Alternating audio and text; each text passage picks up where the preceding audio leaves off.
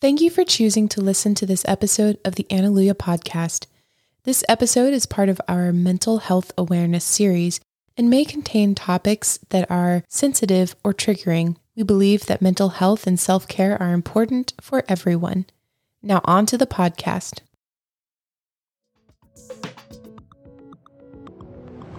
You're listening to the Analuia podcast, where faith and animation collide. Each episode will discuss the various topics in animated movies and TV shows, while also sharing our thoughts and opinions as they relate to faith and spirituality. Get ready to raise a hallelujah. It's time for Analuia.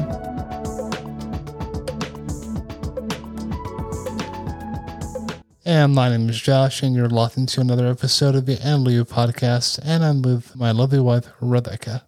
Hey guys. So I want to get right into it. Generally, with our beginning of the show, we kind of do some funny banter, think a few jokes, and it's all fun and great. However, I do want to set the tone for this episode. To say that this one will be heavy is an understatement. Yeah, this one was a really, really emotional roller coaster. Yes, agreed. And we had the warning of in before the intro that you heard, but I do want to extend an additional warning to those of you listening. This episode is going to deal with the topic of suicide, depression, and anxiety, especially suicide. We know that is can be very triggering for some people. So just putting that disclaimer out there that if you are easily triggered by suicide, toxic depression, or anything like that, please be advised yeah, absolutely. And we we want to make sure too that you know if you if you are dealing with suicidal thoughts, um, with depression, or really any mental illness um, that that we'll be talking about for the whole month, we definitely want to encourage you to seek professional help. Um, yes. Don't be afraid. There, I know. I know in society there can be this stigma against going to a counselor that you're somehow wrong or that you're sick or that you're, you know, um, just all of sort of like negative connotations that come with um, going to a therapist. But, um, you know, we heard it once. I think we may have said this last week, but um, I heard it one time that your your body gets sick, right? You get a cold, you cut your finger, whatever it is. Um, you go to see a doctor for that injury, a bodily injury, to um, to get that healed and resolved. And sometimes our mind and our emotions and our soul gets hurt. And we just need a doctor for our soul and for our, our you know, our mind. yeah, and there's tons of resources. Um, oh yeah. Again, if you if you're having suicidal thoughts or suicidal tendencies, there's the suicide hotline, um, the Hope Line, uh, which is great. Groundwire is another great resource. Um, that's all um, biblical and faith based. And for those of you listening who may not be of the particular religious persuasion, there there's counselors out there that will cater to whatever your needs are and exactly. specialties are. Yes. So without further delay, we're going to go ahead and get into our film for this week, and that is A Silent Voice. This movie came out in 2017, and I'll read you a little bit of a synopsis. A young man is ostracized by his classmates after he bullies a deaf girl to the point where she moves away. Years later, he sets off on a path for redemption. Oh, wow. That is a really good synopsis of what it's about. I didn't even think about um, the theme of redemption in the story, but that's absolutely one of the major themes in the story. And definitely something that we'll touch on here as we discuss this movie as I said in the beginning, this is very much a emotional roller coaster. It has a nice blend of humor, but also very serious through the, the majority of this film.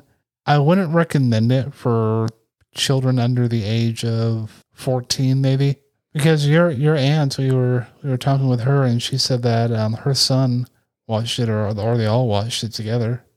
Yeah, well, I mean, and for that matter, though, this is dealing with it is heavy. Um, but I think I think middle schoolers, I mean, they they need to know some of this stuff. I guess I don't know. You know, I go back and forth on the whole idea of like shielding our children. Um, I think if we talked about some of these issues more and and kind of normalized these things as far as like talking about it, um, there would be more help available and that kids in particular wouldn't feel alone. Because when you go through something that's emotionally traumatic like that you end up feeling like you're alone. And that's something that satan tries to do when we have all of these emotions going on inside of us that we don't know what the root cause is we don't know how to deal with it um, all of that. He tries to tell us that well you're completely alone. No one will ever believe you or you are the only one who who feels this way basically And that's when the other conditions start to Yes. play in the depression, the anxiety, and just everything that comes along with, you know, self harm yeah and, you know, suicidal thoughts. And again, it doesn't go straight to, oh, I'm going to cut myself or whatever.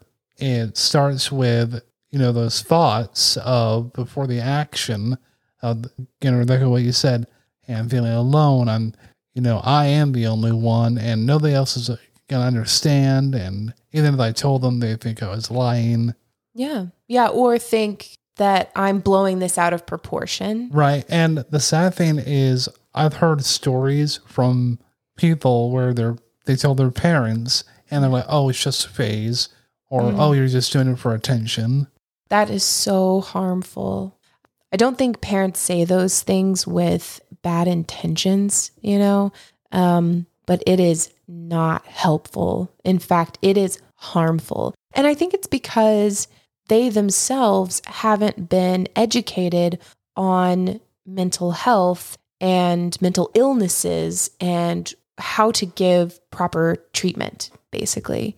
And um, I think that's one of that's one of the reasons why uh, I'm so passionate about doing this mental health awareness month. And just to preface um, this episode in particular, I know we started pretty light at the start. Don't worry, this will probably be the heaviest one that we do. yeah, we like we, we went from joy and sadness going on a little journey, you know, in um, last week, and uh, now we're jumping right into to uh, silent voice.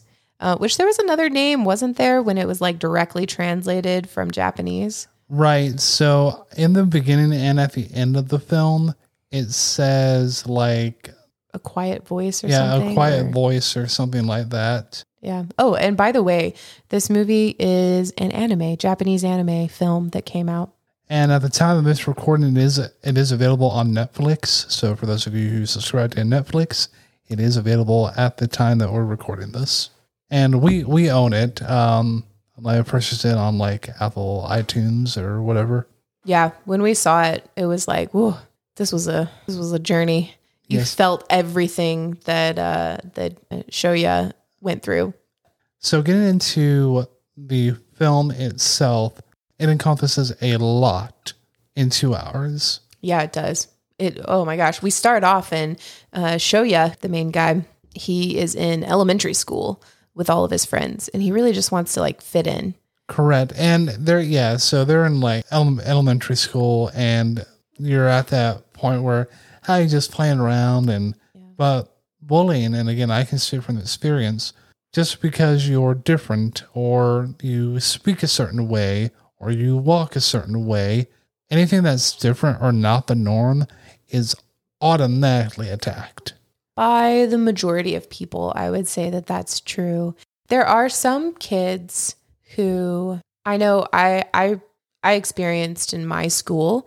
They were very kind and open to people who were different, um, and that was a great way to grow up, I guess, with with classmates that were like that. Um, I bet there were there were probably people who were uncomfortable, but there were a lot of really nice kids. Um, but you know, I know my experience, my school experience is not the same. Um, and that was only from my perspective. You know, I didn't see everyone's perspective. Obviously, did you experience uh, or see any bullying happening in your school? This was before the whole curbing the bully initiative was really going on. because, like I was saying, if you showed any shred of like uniqueness or something that's seen as weird, you were kind of like ostracized by a certain group. Yeah. Yeah. And you know, while you were talking, I actually remembered I've totally forgotten about this. Um, I actually had a bully in school. Um, yeah, she, this was in third grade. Yeah, third grade. It was in third grade. And um, I was the new kid at school. And uh, I just remember, um, I remember there was, it was a girl and like her group of friends. And I, one thing in particular that stood out, she had like one of those very 90s or early 2000s um, uh, fluffy shirts, fuzzy, fluffy shirts. And uh, everyone, she was like, Oh, yeah, you want to feel? Uh, to all of her friends. And they were like, Oh my gosh, it's so soft. And then I remember coming in with my stuff and, um, and, uh, she was like, Well, everyone can feel except you, Rebecca. You can't feel it. I was like, Okay. To which she said, I don't want to feel it anyway. well, I was at the time, I was obviously very hurt. Um, I don't even remember all the other stuff that happened, honestly, um, with that particular person. Um, I do remember, though, that my dad would take me golfing and I would, he told me to visualize this person's head as the golf ball and I would I would smack that ball almost all the way to the green. and that was good therapy. Maybe not the the healthiest thing to do. My mom would come in and she would say, "Now we should pray for her and we should give her uh, you know, our church was like giving out one of the like Christmas CDs or something uh, at the time. And she was like we should pray for her and give her a cd that was like a christian cd and um and while that's yeah. all well and good some of us are not, are not going to go directly to that. Some of us will be like well the only thing that this person will you know understand is a swift kick. Well yeah my parents were pretty good. You know we got the praying thing in. We need to let's talk it out what happened. Let's pray for her because this is something that um, something she may be dealing with that it, you know it may have nothing to do with you. Um, and uh, but then also practically let's get some therapy out of this hitting a golf ball business and i think maybe that something that was going on with me at the time that's very similar to shoya is that i know i just really wanted to fit in i, I got my worth and for a long time I still fall into this, get my worth from other people and their acceptance and show oh, yeah, it's very easy to do. So because we we want to fit in, whether that's with a group at school or right. a club or even a clique at at work or mm-hmm. something mm-hmm. like that.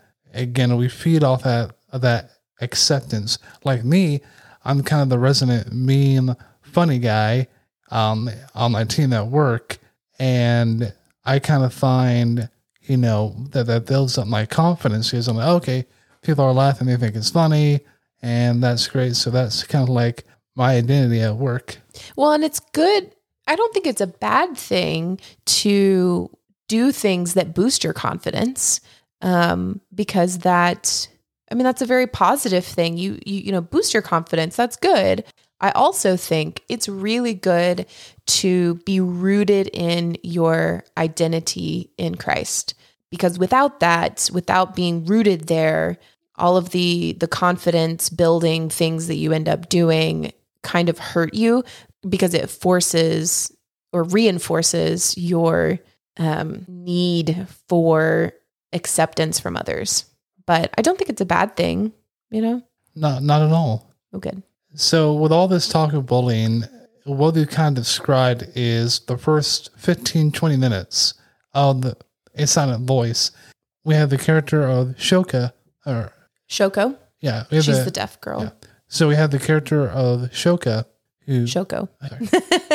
I know it's hard. Shoko and yeah. Shoya. Shoko. We have the character of Shoko, who comes into the school and she's a new student, and she brings out this notebook explaining, Hey, I'm deaf. I can't hear. I use this notebook. If you want to talk to me, please use this notebook. Yeah. And everybody's kind of like put off a bit. And Shoya doesn't really I guess, kind of like understand. She's kind of like whatever, like Yeah, for a he- little bit. He was. He was very whatever. He didn't understand it. He didn't um none of that. It was only when he started to see other people in his friend group be mean to her that he decided he was going to be the class clown and make fun of her. Yeah, so Naoka is one of his friends, and she's the first person to kind of put off Shoko. Hey, don't talk to me, or "Eh, I don't really want to be around you, stuff like that. And Shoko, just being like the sweetest person, is just oh my gosh, she wanting friend. She remind me, she reminded me a lot of like Tohru from Fruits Basket. Yeah. Yes, very similar to Tohru. And I'll play a clip here, but this is where Shoya and Shoko are having this exchange in elementary school where Shoya is just telling Shoko, hey, we're all kind of like sick of this. Why do you have to be like so different? You know something? We're all sick of you and your notebook. It's getting pretty old pretty fast. What do you want? Can we be friends? Uh, what? You're such a freak! Man, thinking about that now, you know how you can like can see sounds. Yeah, you know, I think he I think he was also kind of frustrated with himself that he couldn't understand her. quite possibly. And even after being bullied and just time and time and time and time again, she still makes that attempt to connect with people. Yeah, she is resilient. That is for sure. And, you know, she had to obviously learn that at a very young age that people were not that people were not going to be as accepting of her, which um which is really sad. You know, she's just she has a physical impairment of not being able to hear, but she's able to have hearing aids. Um, that was another. Oh, that was hard to watch too. He decided Yeah, until I just grabbed her hearing aids and, and, that rip them out. Ugh, Yeah, and that is very damaging. Like, don't Yeah. ever do that. right. Well, she yeah, and you could see too, like she was bleeding when he did that, and um, those things are expensive. And he didn't like rip them out like constantly, but that one time he did. But more so is like taking them out of her ear and just like throwing them or trashing them. Mm-hmm. And in the film, as it, those things are expensive, though they are not cheap, and they have to replace them time and time and time again. Yeah, it was. This is kind of where everything kind of takes a turn after all this bullying because it comes to the point where, you know, Shoko's mother is now notified of the bullying and she sees, you know, the scars of what's happening. And, you know, the principal comes in and says, you know, I need, you know, for anybody, I need you to speak up and come forward if you have seen any bullying. Yeah, he was very serious, as he should have been. Yeah, and show sh- uh, uh, Shoya, he's just outed instantly. like Shoya, stand up. We all know that it's you. I told you, stand up! Yes, sir. Now then, Naoka, you sit right next to him. What have you seen? Well, uh, it's kinda true. He does tease her a little. Like, he makes fun of her. What? And Kazuki? Yeah, totally. I kept telling him to knock it off, but Shoya won't listen to anyone. What? Wait, that's not fair. Y- you were making fun of her too, Kazuki. And it's not just the boys. The girls were doing it too. Trying to kind of lump everybody in and say, well, it, it wasn't just me, eh, like everybody else's, but you were like the constant force in that. Well, so yeah, there's like there's two things going on here. Uh both of them are right, I think, because yeah, he was the main instigator in in a lot of the like a lot of the bullying. But the other kids didn't stop him and they were making fun of her too. Like what he said, what Shoya sh- said is true. And they were trying to be like, What? Me? I could never. I'm so innocent. I don't want to get in trouble. It was just because they didn't want to get in trouble. And then his friends, like we just heard, they completely turned on him, completely turned on him. And then they started bullying him since they needed a new target to bully. Yeah, I mean, kick them while they're down, as the saying goes. Yeah. And that that was hard. That was hard to watch because Shoya was wrong. He was wrong. And the world would say, well, he kind of deserved the punishment in a way to know how it feels to be bullied.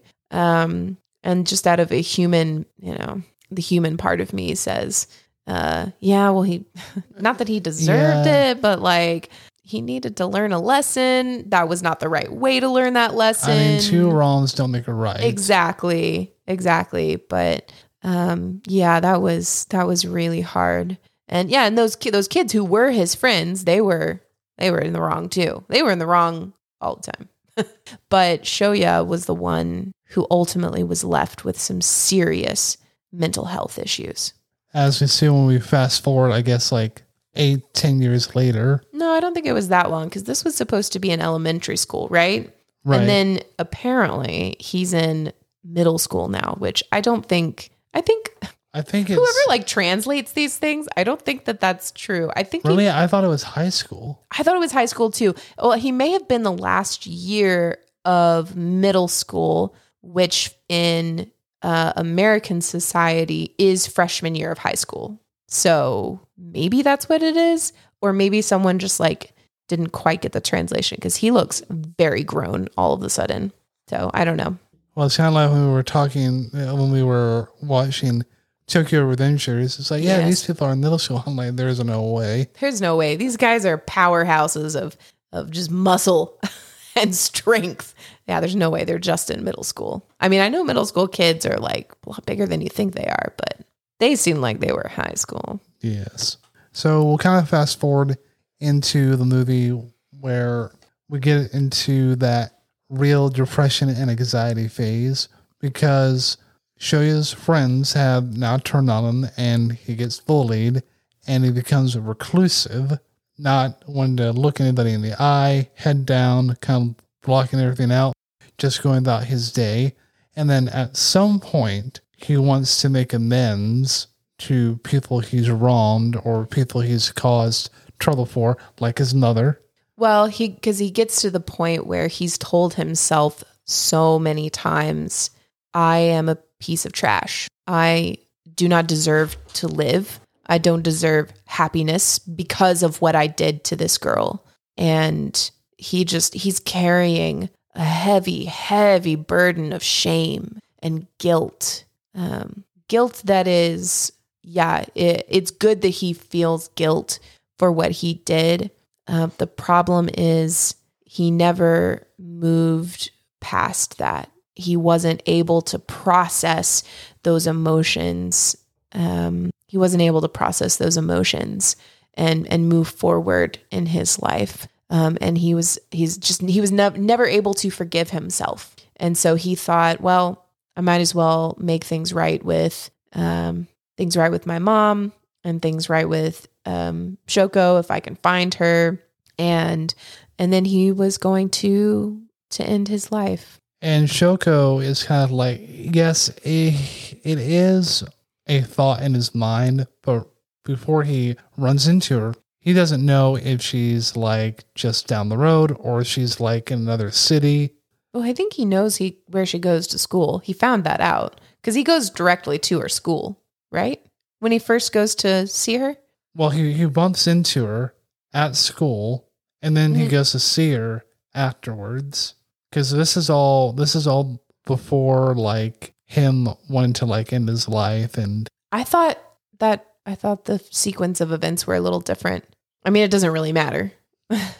he goes when when he has I know when he has made the decision to end his life before he actually did it, he was going to go give her the notebook that she used to write in. That was his whole goal. He I think he was just going to go give it to her and then and then commit suicide. but then that interaction happens that Right. you know do you want to be friends Right. something in his brain is like making a last stitch effort Yeah. to kind of salvage whatever there is I don't think he really wanted to kill himself. I think there was, you know, a piece a piece of him that he he was hurting so much and he didn't know how to process that. And you know, the taking himself out of the picture was the only way that he could see until until he talked with Shoko again and realized that maybe he could truly make amends with Shoko. Yeah, now that I'm remembering, I think that was like the correct sequence. Just trying to like make it all make sense. But in terms of making amends, he gives his mother the money that she had to spend to replace Shoko's ear, uh, uh, hearing aids. And a lot of money. Yes. But he left clues that kind of like, you know, hinted at what he was going to do. And the mother says, Oh, you know, I had such a nice son, you know, giving me, you know, money that he's paying me back for and just being, you know, such a great role model. But why is your calendar? Why is there nothing after the 15th? Why have you canceled like your phone plan? Yep. And I'll play a little bit of something from there. Again, I've got a lot of audio to kind of like give you all context. Yeah, don't do anything crazy, Mom. Crazy? You were gonna off yourself! No, wait! I'm sorry, Mom. I- I'm really sorry. I won't do it again. I swear I won't. Please don't burn it. What are you not gonna do? Be specific! I promise I'm not going to kill myself. I swear I won't do it. Please believe me. Do you mean it? I mean, to be a parent in that situation, I mean, do you really believe that just because they say, I'm not going to do it, that they won't? Because having suicidal tendencies and thoughts is just not a light switch that you can turn off. I would say for some people it is. That was my experience. Um, I actually, so I had planned to talk about this since we are talking about depression and suicide. But um, when I was in my sophomore year of high school, um, well, actually, my freshman year of high school and all the time up to that, I was a very happy, positive individual. And um, it was like life was great, bad things happen, but you know, I'll get through it kind of a thing. And then uh, it sounds silly when I say it now, but this was my experience. There was a guy at school who I misread his intentions and he was just being really nice and I thought he liked me. So I kind of convinced myself that I really liked him. And once you turn those feelings on, it's hard to ta- turn them off. Um, and so one day I asked him about it. Do you like me? And he was like, I'm really sorry, but I don't. I was like, okay. I have no idea how that conversation ended. I have no idea, but I know um, that launched me into a year of deep depression, a depressive state, I would say. Um, I don't think it was clinical depression, but um, Was it you just felt up all those emotions and that rejection just really took a toll? Uh, yeah. Well, I mean, it was it was it was pretty serious actually. I, I didn't I didn't really tell anyone because of the things that we talked about um just a little bit ago about feeling alone, like I was the only one in the world who's ever felt this this darkness, um, this depression, and I um, there's actually a really good video on YouTube called um, I think I have a black dog named depression, a black dog, black dog named depression, something like that. It was pulled, it was uh, put out by the um, World Health Organization um, several years ago, and it talks about what depression actually is, what it what it feels like, and it's it's true. It's uh, all consuming, and um, it it really it pulls you down in every single aspect. I do not remember ever being happy, truly happy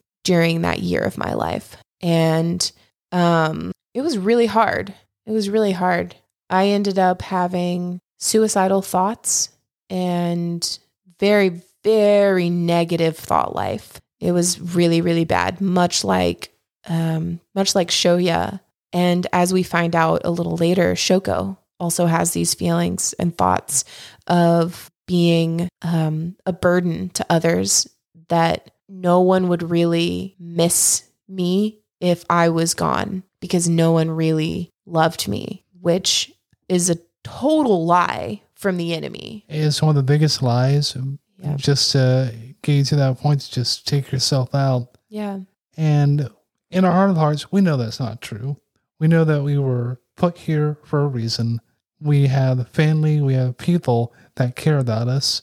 And if you just take yourself out, that's not only affecting you, that's affecting everybody in your close circle around you. Yeah. Yeah. And um I remember at that time I never I never could get to the place where I had lots of thoughts of self-harm. Um but I could never get to the place where I actually hurt myself. And um I'm so thankful for that that it didn't go that far. But I had friends who did, who did go that far. And I remember being so worried and concerned for them. And, you know, it's so odd that I would have that compassion for my friends, and yet I would have the thought life secretly of that no one cared about me. It, it does, it didn't, it didn't make sense. I remember during that time too, um, I heard a lot of my friends saying that suicide was the coward's way out of a difficult situation. And I remember agreeing with that. I mean, that's a bit harsh when I hear it because I don't believe that people think they're being a coward when they're choosing to take their own life. They think they're doing the world a quote unquote favor or a service They do. when it's actually a disservice in reality. Right. Yeah. After going through what I did with my very, very poor mental health, um, I definitely don't agree with that statement. It is, in fact, very harmful. Um, and I know now, you know, you know the Bible verse. Uh, I believe it's in Romans. I should know it. I should memorize it by now. But where it's talking about, um, I know it's in Genesis, but it's also quoted in Romans. Um, so the story of Joseph is where it comes from. But Joseph is telling his brothers um, once they've kind of reunited and made up. He was telling them, "Hey, don't don't worry about what you did to me. Like I forgive you." And he says, "What you meant for evil, God took and meant for good." And I really hung on to that afterwards, and even now, that what Satan meant for evil, um, to take me down, to take me out, to crush my spirit. God took and has now used it for good, for his glory, because I can tell people, I know what you're going through. I truly understand and can communicate what it's like to go through that um, to other people who haven't. And um, it's a big part of my my story and my drive for why why I wanted to do this mental health awareness month and why you know a lot of things. Um, but how i how i ended up moving through that time in my life was i remember very clearly having a conversation with my mom um, and i don't remember i don't remember exactly what she said but the outcome of that conversation was you know i don't like who i am. I don't like wearing black all the time i don't like um, my attitude i don't like this person and I made a decision right then and there that I was going to change and that I was going to move forward in a different way and I wasn't going to be a victim anymore. And I think in that moment, for me, not for everyone who deals with depression and particularly for clinical depression, that's different. Um, it was like God just removed that nasty little demon that was speaking lies to me. And it was like I was able to see clearly again. Now, it took a long time to work through my emotions that dealt with the whole period of time in my life. Um, but through spending time with my friends and and that funny enough, that guy um, that I was telling telling you about just a minute ago kind of I hate to say started all of it because like it wasn't his fault, you know, and I don't want any blame to be on him because it was all um all stuff to do with me. But we stayed friends the whole time. We actually went to prom together. Um yeah, so that was interesting.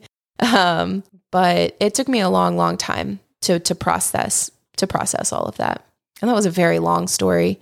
Um, but I no, hope, an, an important story and perfectly illustrates kind of like, you know, what we're talking about. yeah, I hope that gives um, insight into what goes on in people's heads when they're dealing with depression and dealing with um, things like our characters here are dealing with. Um, obviously, uh, I don't want to discount my experience, but like what what our characters here in the story dealt with was serious. Like bullying, um, disabilities are involved. Like that is really heavy. Um, but the emotions that come from whatever life circumstances there are is the same, you know? So it doesn't matter, I guess, what your circumstances that kind of launched or kicked off the depressive state, your story is valid too. Whatever your story is. Um, and just because someone else has something that is seems worse, I guess, like has a worse story than whatever you're going through, don't discount your own your own story because that's important too. Yeah, just to iter- uh, reiterate what you said, let's say that you had suicidal tendencies and thoughts, but you never actually, you know, went through with it, as opposed to somebody who did. That doesn't discount your experience or your feelings or your thoughts. Those are all valid. It's just to a different degree. Well, yes. Um, the degree of pain, though, I think very much can be the same because when when I now hear of someone uh, who has gone through with their plans of suicide, I know that that only happened because on that particular day they lost the battle that was raging inside of them, and that's what it feels like every single day when you're going through depression and suicidal thoughts. It is a battle within your mind to get control of the suicidal thoughts and the self harm thoughts and all of that. And I just get so emotional um, when I hear about you know people who who have actually gone through with committing suicide and it means that they lost the battle that's that's really sad it was a it was It a bad day you know Completely agree with that. To get uh, theological a little, a little bit um, with the quote unquote eternal ramifications of that, I've heard different things. But Rebecca, I want to get your thoughts on this. Do you think that a person who commits suicide are they separated for eternity from God? um i guess you could call, you could call sin you could call suicide murder murder of yourself. Um but that's just like every other sin. Jesus has covered that sin. He's covered it. Not just covered it actually. It has been atoned for. 100% gone not just covered. And the only thing that separates us from god is if we do not have Jesus Christ as our Lord and Savior and he and Holy Spirit doesn't reside in us and made us a new creation, which all happens at the same time, by the way. Um, people like to separate it out, but I don't think it, I think it all happens at the same time. Um, that's the only thing that would ever separate us. Those are my thoughts too. I've just heard different viewpoints of is somebody commits suicide that totally blows everything else out of the water, whether you accepted Jesus or not. You know, you have a you have a place uh, you know, in the in the in the barbecue, uh, I'll call it. Well, that's a kind of a funny way to say that. Not really. Again, I'm not trying to be I'm not trying to be funny. I'm just, you know, Yeah. Ba- basically, you know, people think you'll go to hell if you commit suicide. I think the Catholic Church, um, I think at least they used to prescribe to that. I don't know if they still do. Um, but yeah, I've I've heard that that if you commit suicide, I think the idea behind it may be salvation is a gift. Life is also a gift. If you refuse or if you commit suicide, you're basically making a refusal of that gift of life and therefore, making a refusal of that gift of salvation. Again, if you're not a Christian, I think it's kind of they're thinking of like, well, I mean, you go to hell if you do that. I mean, if when you explain it like that, if that's the thinking, I can see how you would come to that conclusion. It's still incorrect, but I can see Yeah. how you would get to that.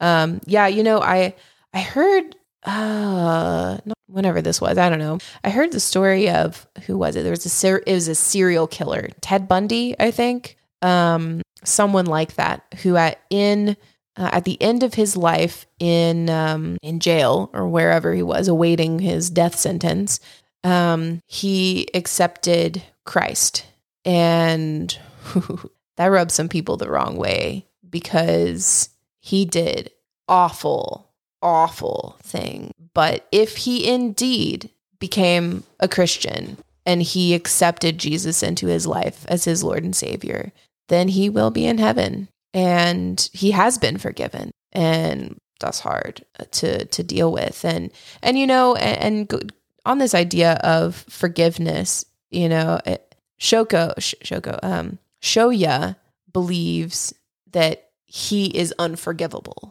right what he Right. did was unforgivable because of what he's done and Mhm.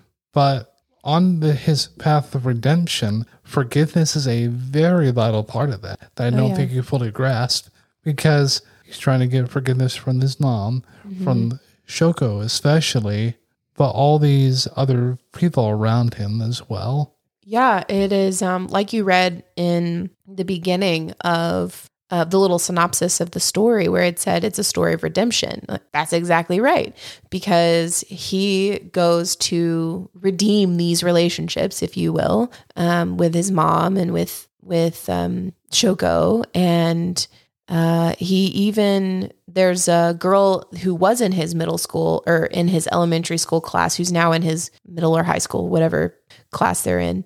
Um, and she, uh, he, when he starts to connect with these people, um, oh, and he made a friend. Uh, his, um, oh, the other kid who was like a, a loner. I don't remember his name, but um, Tomochiro.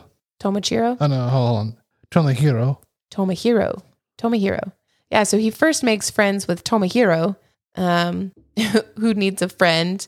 Uh, he was like, "We're gonna be friends," and um, And he's he's like seriously from like from day one. oh yeah, he. I love how uh, Shoyo when, uh, yeah, Shoyo when um when they first go to hang out and um they're at this restaurant and he was like, Tomohiro, how how do people become friends? Like, how does that work? And he was like, All right, let me tell you. Turns in the, the whole Godfather thing, dips Yes. fry in the in the ketchup like a cigarette.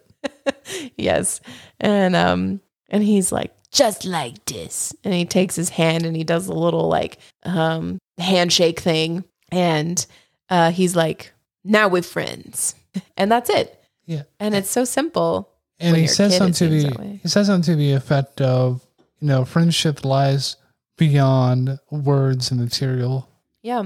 Yeah. So i mean shoyo shoya need needed to learn how to be a good friend and tomohiro helps him to do that. And then he kind of starts to bring other people in. And something that i love about this movie is that there's a visual representation of how shoya sees people Yes, that's one thing I want to kind of jump on. yeah So, how Shoya sees people or doesn't see because of anxiety and depression, not looking people in the eye, you can see the visual representation. What he sees is he doesn't see people's faces. Everybody's face is like X'd out or kind of like um, blurry blurred or blurred out. Yeah.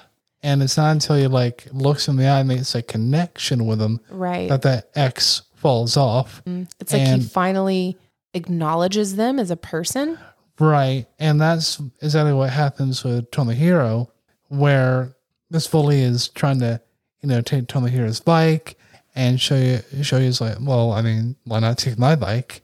Oh yeah, I forgot about the bike thing. Yeah. And he um he's like, Oh, over here. He's like, Wow, you know, I'm glad I glad I ran into you. Like, Well, how did you know where I lived? It's like your address was on the bike. He's like, I'm glad I found it, and I found you too. Yeah. And that's when the first X falls off. Yeah, because he really he started to make a connection. And then they go to the movies and the mall, and he's, he's like, "Oh, sh- oh, Shoya over here." He's like, "I saved you a seat." He's like, "You're the only two in the theater." yep. I will say the animation wonderful in this film. Just all the detail. Mm-hmm. Yeah, it is really good. It is. They did a really good job. The score of the music in this film is also really good as well. Yes, It I would perfectly agree. illustrates all the emotions that are being felt and Man, yeah. Without the the music enhances your emotional experience. That's for sure.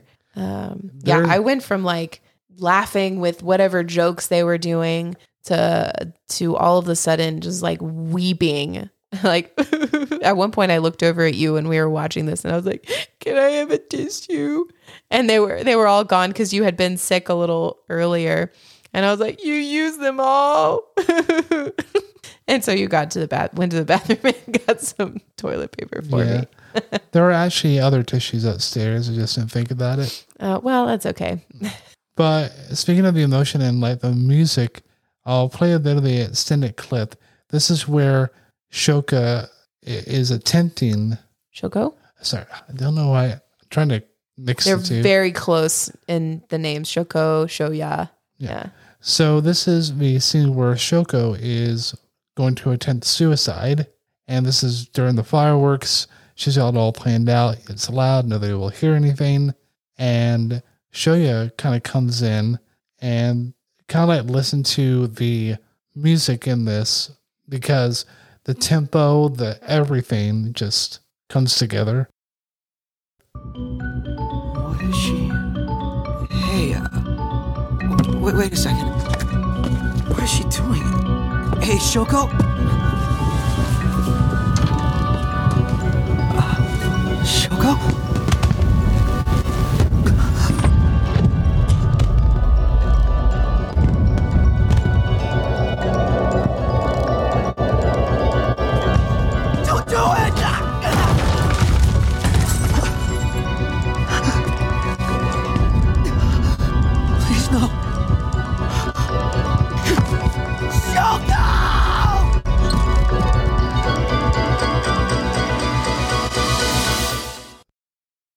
That scene probably has my heart pounding anytime I see it. Like I know the outcome, but still the tension, and you can see that you know it's getting closer and closer to that climax. The tempo's getting faster, and Well, he, yeah, he's like, what is she doing? Uh, oh my gosh, wait, wait, this is bad. Something, something is very bad. And he tries to go and run after her. And then he runs into the table. Like, oh my gosh, come on, man. and it tries to go. yell out for it. It's like, oh, she, she can't, hear. Oh, I know it. Uh, that one, that that scene really that was hard. And he ends up. Um, well, if you haven't watched it, you gotta Yeah. you gotta watch it. Well, there's a spoiler. She doesn't. She doesn't succeed. Yes, yeah. She she does not succeed in in committing suicide. Which I mean, I probably would just said, okay, I'm I'm done. You know, if she's gone, there's no point, Oh, for him to continue. right? Yeah.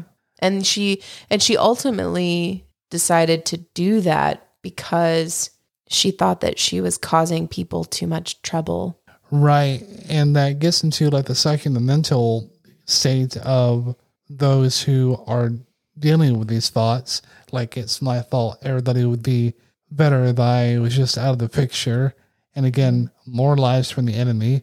And this is the um the last um one of the last sound clips I'll play from this.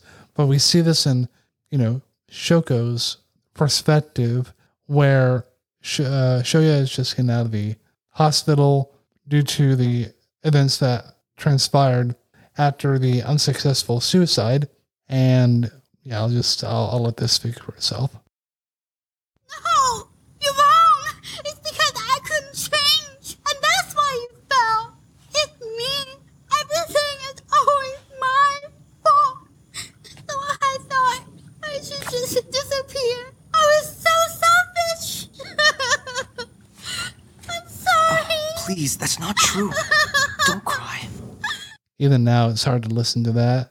And it's also, I feel, for the person trying to console, it can be very difficult to console somebody who's dealing with that. Like you can provide words of affirmation, encouragement.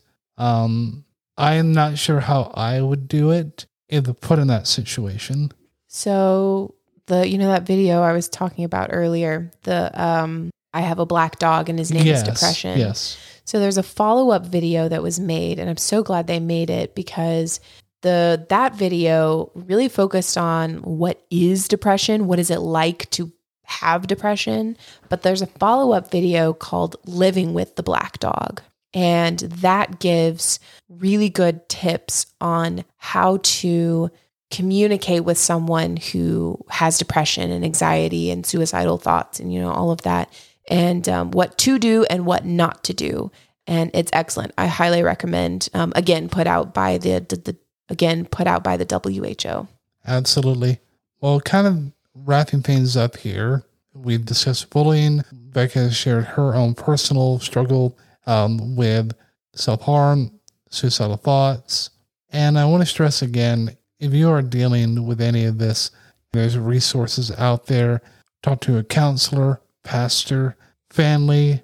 There are people who will listen and not just blow it off as some, you know, need for attention or anything like that. And if you do run into those people, have compassion on them because they don't know what it's like and they just don't understand. So I encourage you to find those people who will understand because they do exist. And you'll never know how someone's going to react unless you actually do it, you know? And um, I think, was it last week or two weeks ago, we talked about God's plumb line. Is that right? We did. We discussed it. Um, we discussed it during Aladdin and Inside Out. So it's brought up both times. Got it. That is a fabulous tool, um, a fabulous tool to use when you're having negative thoughts like that. Um, you know, don't let that be the only help that you seek, but it can be a tool to use. Um, because sometimes, sometimes you you may actually be going through clinical depression, um, or you just need more support than than one particular tool can provide. Um, so definitely seek seek professional help on that. And that goes for anything. That if you're dealing with anxiety, um, my personal views on this too for depression, anxiety, all of that. There are there are prescription drugs that are available to help with these situations.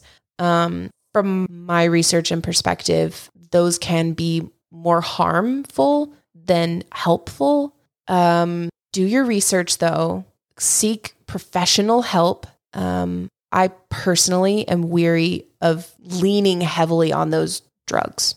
Um, that's getting into advice that I really don't want to jump into that area because that's so Right, dangerous. And this, is, and this is all just our opinion, Right. The knowledge. this is of- not medical Right. advice. we are not licensed counselors or No. anything. But we are just One two. Yeah, yeah, you one day. not yet. But for the moment, we're just two individuals just giving our opinion, and you do that what you wish. But as we've said, seek professional help, counselor, people who are licensed and trained in this field to give you the tools that you need to help. Absolutely. And we'll just kind of get into our recommendation with this. Again, great, impactful film, music, animation, great storyline. Again, heavy, but I would encourage anybody, um, you know, who has a love for anime, basically, and also just great story and that deals with hard topics. I would definitely recommend this. Yeah, particularly I would say particularly if you've got teenage kids um, or you are a teenager, I would say this is a good one to watch. Um, or yeah, really any adult because it's it's helpful. And you know, this stuff can it can come back in your life because I didn't just deal with that one episode of depression. Um, my my parents actually got a divorce right as I was uh, when I graduated high school and uh, move going into college, and this is um, true for so many freshmen at college. They deal with a lot of depression and anxiety. Um, a lot of of kids do, and um, so it, this stuff can come back. You can, you know, it can go in and out, and um, And for a lot of people, it's a daily struggle. Yeah. Yeah. Sometimes it's worse than others. And um, exactly. Well, we know this was a very heavy episode. Congratulations if you've made it to the end.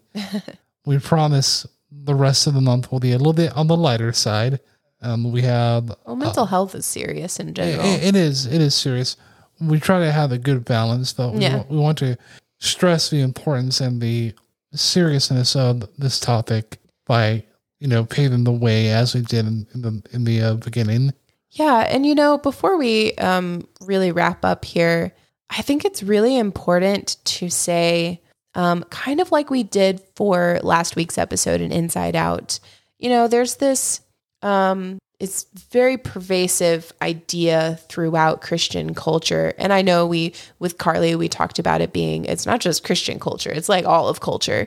But I know in particular for Christianity, we have this idea that we must be happy all the time. And if we're not happy all the time, Then, eh, and we're doing something wrong. yes, and that that we are not good Christians, that we're not we don't love God enough or whatever else it is. Or, you know, we could even say if we are dealing with depression and poor mental health, then then we we are wrong. Something is wrong with us, and that we are in the that that God doesn't love us, or whatever it is that um, kind of goes into that, um, and that is just not true. You know, it's it's just not. You know, I've said it before on the podcast here, but emotions are neither negative or positive. They're kind of neutral, but they tell a deeper story of what's going on. And that's why talking to someone is so important, I think.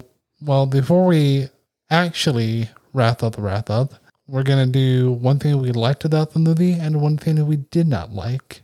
And with this, there's not a lot to not like about it.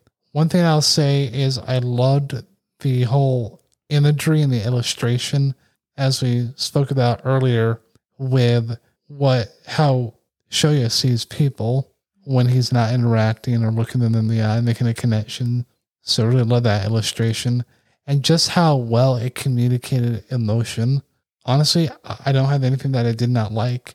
Well, okay, I did not like Naoka because she was just looking for a chance to be um, Shoko down like at any given point. So uh, from the character perspective, uh, that that's one thing I did not like. Yeah, her character was hard to relate to because she was so negative and she was just like she just couldn't understand. She was very self-centered. And that was it was hard to to get behind her and root for her as a character. Like, come on, girl, get with the picture. Don't you understand?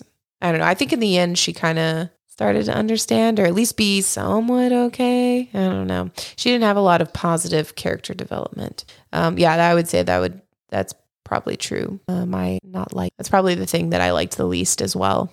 Um, but I mean, it does illustrate there are some people who are like that, you know, and they're just not going to change. Um, my favorite thing about the movie, in a similar way to what you said um, about the the X's on the face, um, my favorite part though of the movie was at the very end when he finally starts to listen to what people are actually saying. Um, because this whole time he's been thinking, they hate me. I'm terrible. I'm awful. And he projects his own negative self talk onto other people. Like they're doing the self talk or they're saying those negative things about him.